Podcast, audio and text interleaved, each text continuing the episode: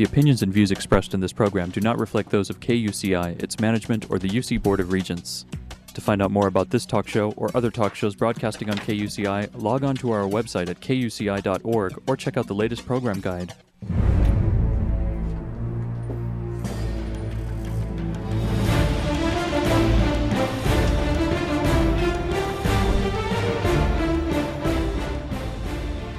You're listening to KUCI 88.9 FM in Irvine and KUCI.org on the web.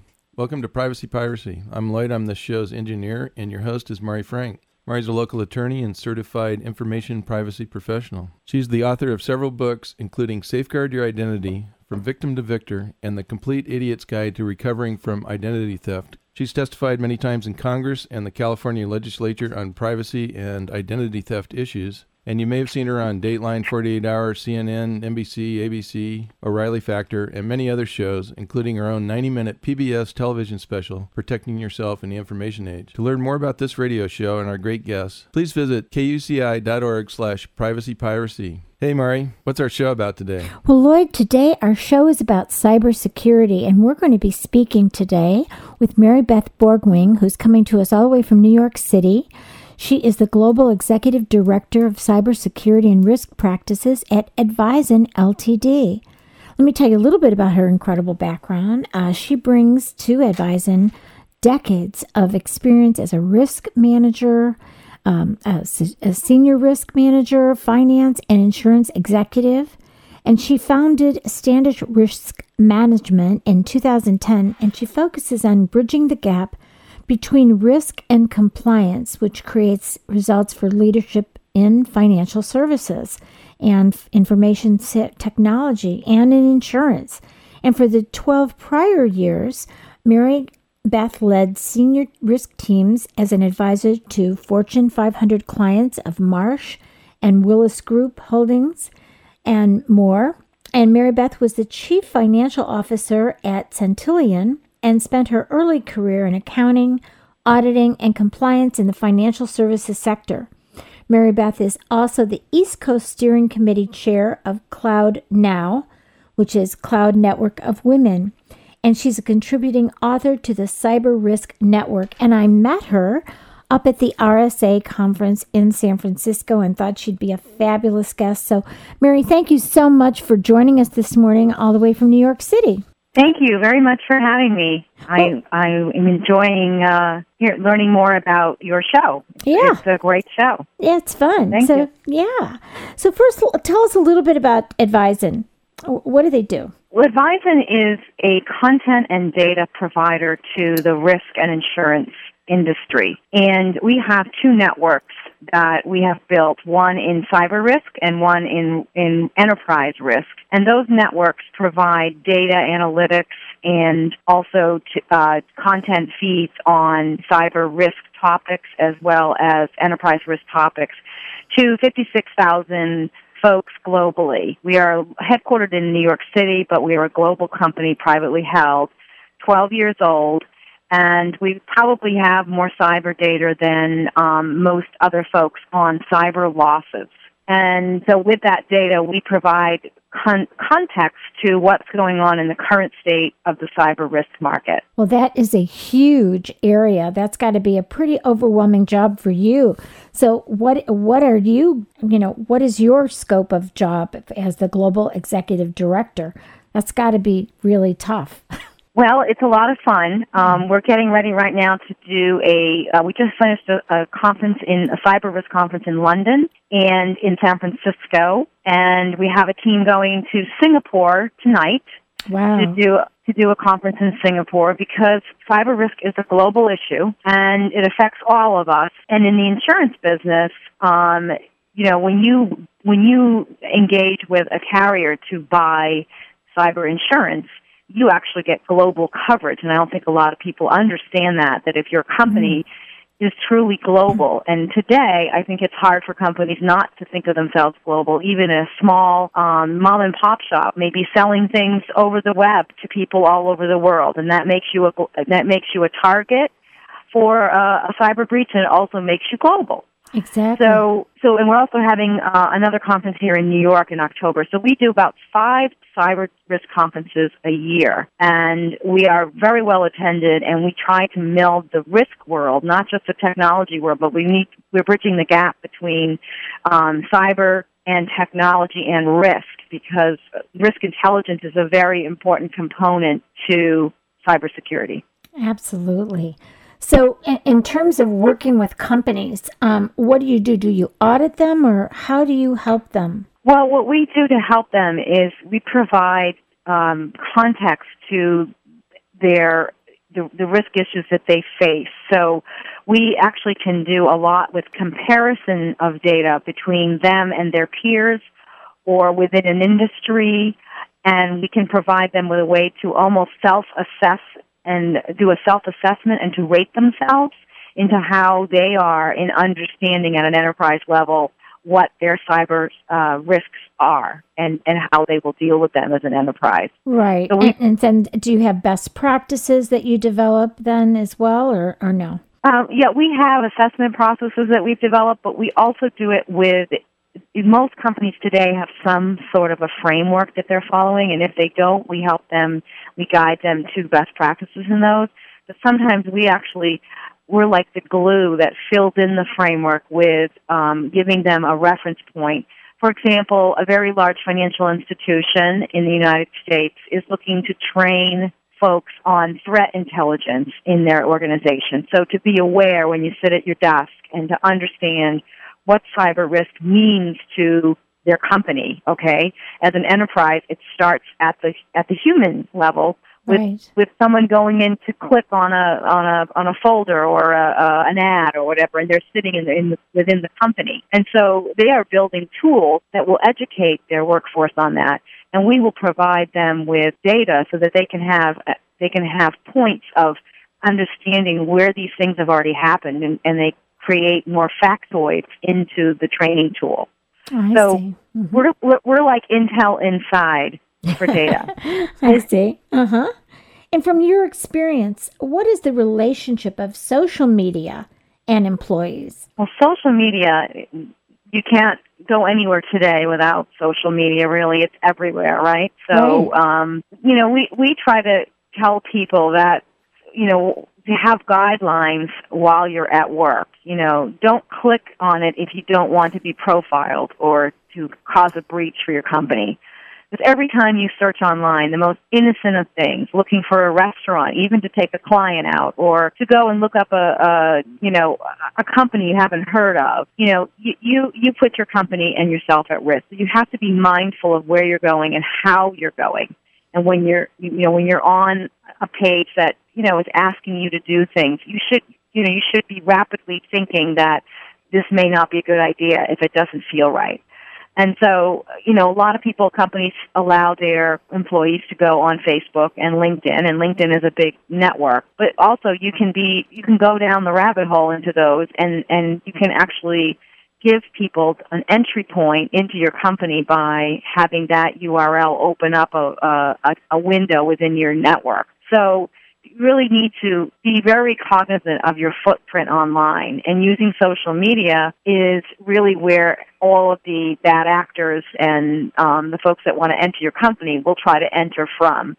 So you need to be mindful of that. And I think companies need to have rules. And I know that there are a lot of people doing, you know, bring your own device to work, BYOD rules and they seem to be different for everyone because when your CEO is walking around with an iPhone, but you know you can't encrypt it and keep it safe on the network, it's it's a very it's very hard for them to, to not let employees do that. So there has to be limitations of where what what programs and and what um, applications can be utilized when they're on these these uh, you know mobile devices.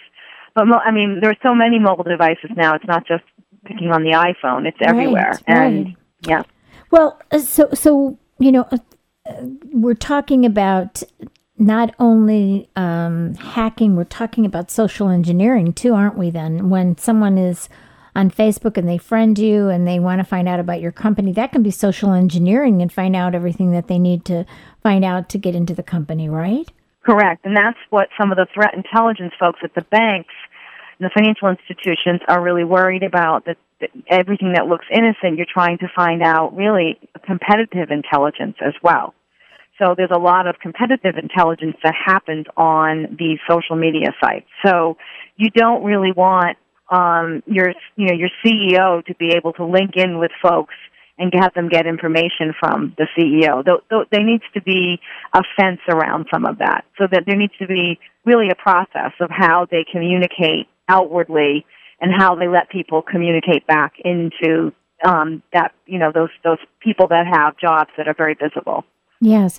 And you've got small companies, medium sized companies, and large companies. And I would think that you kind of have to have um, rules for all of those because, as you said before, even small companies, mom and pop that sell on the internet, they're global, right? They're global.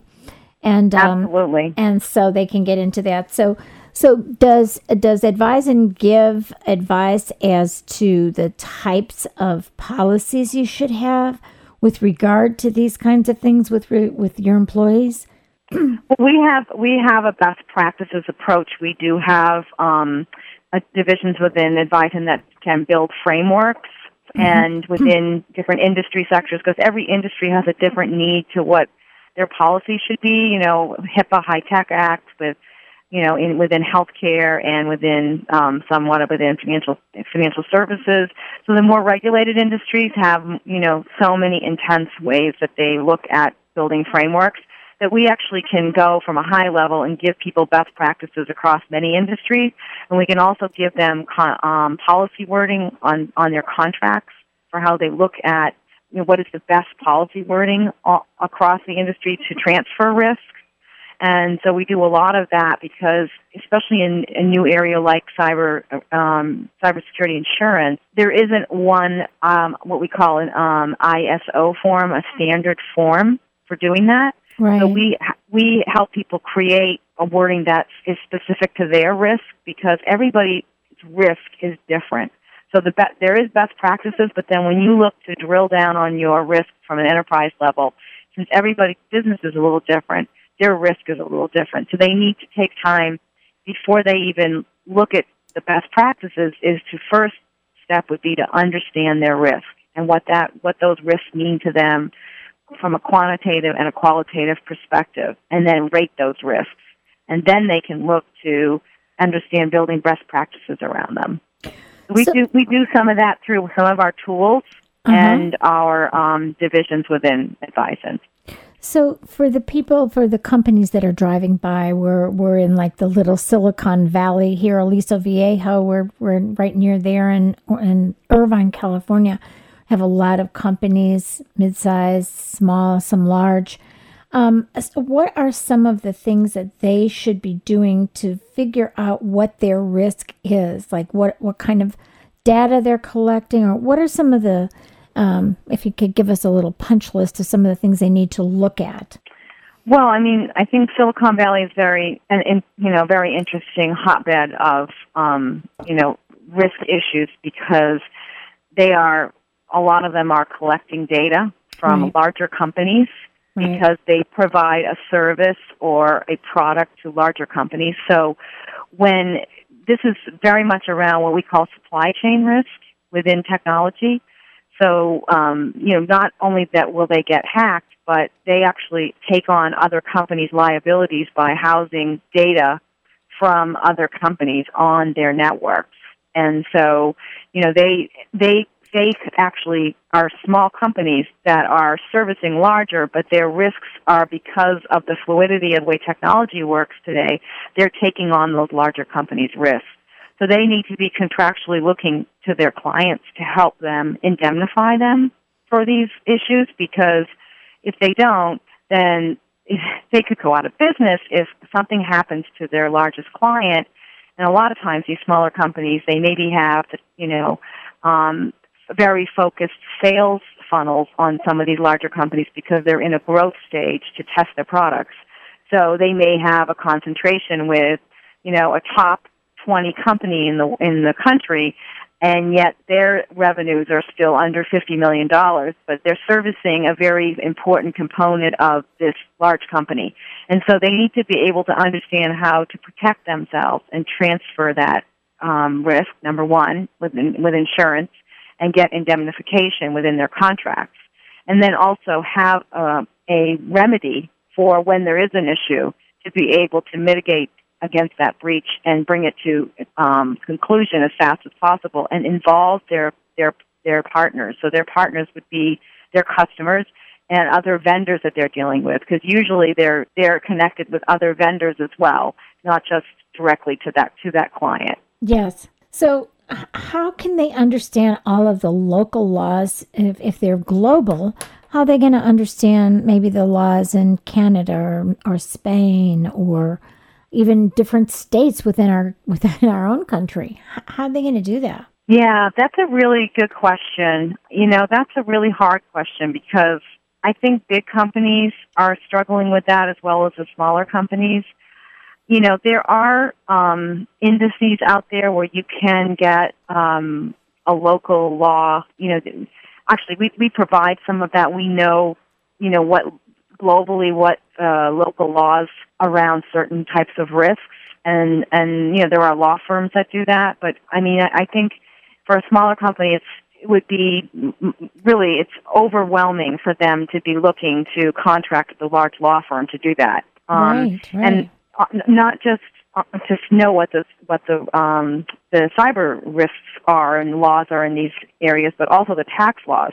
So a lot of these companies they really take on a lot of risk by going uh, truly global by putting employees in places. So um, and they're they're also still subject to the Foreign Corrupt Practice Act for their supply chain. If they're selling, there are small companies selling over there to um, countries that if they have vendors that they're outsourcing to because they don't have full operations there, they're putting the company at risk as well.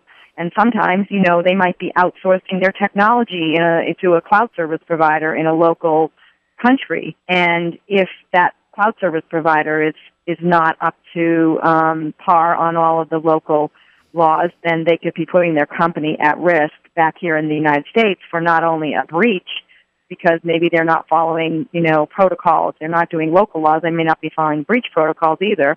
They might not have enough security, but also they could be um, have cross-border issues with uh, Foreign Corrupt Practice Act. So I think you really need to check out your vendors, and I think you, you need to have a framework for you know, using the, the, the highest bar, which would probably be some of the laws that are coming out in the EU. Yep. As well as some of the states here in Massachusetts and obviously California, and using those as the high bar and making those vendors in those countries um, meet the standards of those of the, of what we have here with the Foreign Corrupt Practice Act guidelines and also um, you know best practices within cybersecurity and and uh, you know reporting a breach the re- reporting process that has to go on at the local levels here. Because I think we have more, between us and the EU, and, and especially in the UK, we have more stringent reporting laws here and in the EMEA. Yes. So, what are you seeing today in cyber breaches uh, with the, you know, as far as companies that uh, you report on? How are the breaches affecting, you know, the employees and the customers' privacy and, and the companies themselves?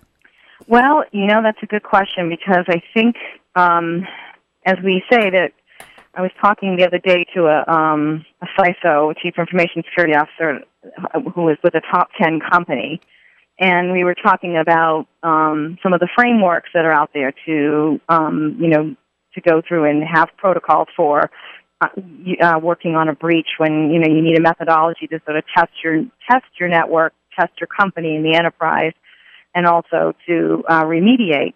And you know what's happened is some there's a there's so many levels of hackers now that are out there, bad actors and hackers. You know there's there's one level that you know is so sophisticated and that doesn't need any um, help from anybody to get in anywhere. And then there's a lot of uh, I guess um, you know uh, copycats that need help to get into these places. So those people are really not doing things um, to go out and be against, you know, sovereign states and hack into the government. They're trying to use it as a profit margin, and so they're buying very cheap underground software and they're waiting for holes that Microsoft to report their, you know, their holes in their in their latest version of um, Windows, and they're using that to go in and cause havoc in businesses where there's a lot of credit card information. So the, the actual credit cards are, are so unvaluable now because the market is getting flooded with credit cards for sale because of all of these what I call um, you know imitation uh, hackers because they're they're using very specific technology and very specific um, ways to cause you know to get to get this data and so what's happening is consumers are now paying the price for these breaches whereas you know, financial institutions were paying the price because they were getting hacked, and nation states and the government. So they're going downstream to get to the, you know to the to the consumer level, and so that has really gotten attention in Washington and other places because consumers cannot be um, affected by this because that will affect the way people buy and, and that will affect our economy in a very bad way when people don't feel safe using their credit cards. Yeah. So I, I think that there's a, a real supply chain problem here with the way hackers are, are doing. There's a whole hacking business out there that's taking place. Yeah. Well, and, and for credit cards, you know, I think what's more scary is the uh, debit cards because debit cards are where the consumers are really getting the pain because the money's gone from their account. Whereas the credit cards, I think the credit card companies and the retailers are the ones that are getting hurt because they have to, you know, we have the Fair Credit Billing Act, which means that if my credit card is used by a fraudster, I can dispute it and I'm not going to have to pay for it. It's going to come back and it's going to either be the retailer or the credit card company, and then the credit card company has to issue a new card to me. So um, it, it's um, it's it's really hard on the on the companies for credit cards, and it's really hard on the uh, consumers for the debit cards. But how about the employees? How is it affecting the employees? Um, you mean the employees of the of the companies that are getting hacked? Yeah, yeah. Well, I mean, okay, from the top down view, mm-hmm. um, there's a fall guy, yeah, and there's been a lot of fall gals out there lately. I've noticed, yeah. um, especially, yeah. especially with Target, mm-hmm. um, and you know, so someone has to be blamed. So you know, you can you, can steal someone's intellectual property, and there that nothing happens. You know, um, people don't get fired. You know, whatever. But if you cause a breach that doesn't do anything to your shareholder value, we still haven't proved that you know cybersecurity breaches actually affect the shareholder value of a company. Um, then you know there's people taken out at the top because the board strategically the risk is misunderstood within these companies, and so um, employees really go to fight or flight, and they start saying, "Okay, I'm going to my boss is going to get fired and going to come down and blame me," and so these breaches are causing you know a lot of turnover within um, the the tech the technical uh, jobs within these companies. And so I think that's one issue. And then the other is, you know, um, how, you know, you don't want to be the one to cause a breach in your company. So right. you need to be very mindful. And, um, you know, HIP is a great, you know, example of that. You know, if you're at a hospital and you try to look at a record, a medical record that you're not, you're not supposed to, many doctors have been fired across the states looking at, you know, um, high high um, like Profile. celebrities and whatnot. Yeah, you know, yeah, yeah. and so I think I think that it's there's not enough awareness ar- around how the enterprise deals with it. I think it's still being you know it's a managing by crisis still. Yeah. But I think that's affecting the employees when you have to manage by crisis to do these events. Yeah. Yeah. So, what do you think is keeping these CEOs up at night? Well, um, I can say that probably a lot of things are waking them up at night um, because they have, you know, it, it's a tough climate out there. Um, you know, one tweet and your company can be down in the toilet. Um, right. And so uh, I think social media is a very um, big brand um, and reputation issue that keeps a lot of CEOs thinking, you know, that they have to be very mindful of what they say and do. Um, and I also think that um, the world has gotten a lot more competitive because you know everything is technology based. Um, you know, if you look at um, you know, where bricks and mortar is really truly going. Know, people, you know, going to malls and things. So I think the way people buy is different. So I think you have to have a really competitive niche. So I think that CEOs are worried about their supply chain and, and how they keep that safe and proprietary as well as continually to in, to go into new markets and invent new um, products and services for their company because it's very easy to get behind the curve. And that's really because of what's going on with technology and the world is flat. Yes. So, and and you know, I, I have several friends that are chief security officers and obviously that's got to be like the, the scariest job ever, especially nowadays. Do you see Yeah. that they're um, changing they're changing their titles too so they can get bigger budgets. I don't know if you've had any friends tell you that, but yeah. I've had some. Yeah, they're they're changing their title to Chief Information Risk Officer so that they can actually have a budget outside of technology, so that they can mitigate some of these issues from perspective outside of technology and go into more of the enterprise level of the company and mitigate some of these issues. So yeah, that's what I was going to ask you because in the past there has that wasn't a profit center, so the budget was really not there, right? And so, um, you know, how can you do all these things if you don't have the budget, you don't have the resources? So that's what I was just going to ask you is, you know, how are they getting enough resources to deal with all this stuff? Yeah, well, I think that um, I can think of a, a few people I've talked to at very large companies who've had some breaches of recent. And, you know, like uh, there's one company, um, a very large company, and believe it or not, they had only two people that were really looking out for breach containment and frameworks and, and literally looking at building um, an information security platform that would speak to the risks and get those get get the intelligence out to the um, the whole company. Um, and so um, I, I think that they're they're they have to raise awareness at the board level, and they have to educate the boards on this risk, and they have to make them understand that you know they may put a hundred controls in place, but only eight of them are really valuable, and so it's the 80-20 rule, and so in, and those twenty may cost them money because they may have to go outside of technology to to put mitigation in place to mitigate the risk.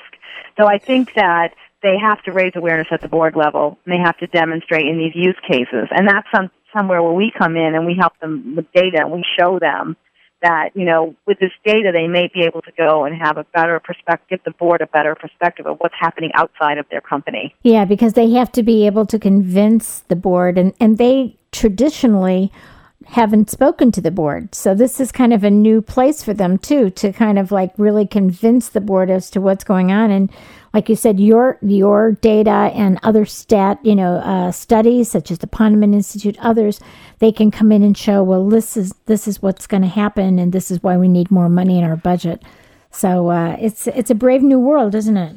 Yeah, yeah, and you know the Ponemon Institute can give you a, a cost per record, and that's very important on the privacy side for looking at the you know the the consumer, and you know for companies to be able to aggregate the cost of reporting on those records. And what we do is we aggregate the losses across um, over over time sequencing to look at how the losses have have grown. You know, like for example, we we we're following the target breach, for example, where we are showing what where and what states um, and what regions there's litigation happening. And you know, it's interesting to see that heat map to see where um, the the litigation is starting to happen and where you know Yeah. it's mostly in mostly populated areas. But there is some in like North Dakota where there's fracking going on, right? Because people were you know uh, hacked there because there's a lot more money there now. So it's kind of a, an interesting flow of where the following the money, as I call it. Yeah, and we are out of time. So this is really wonderful. Thank you so much for all of your great insight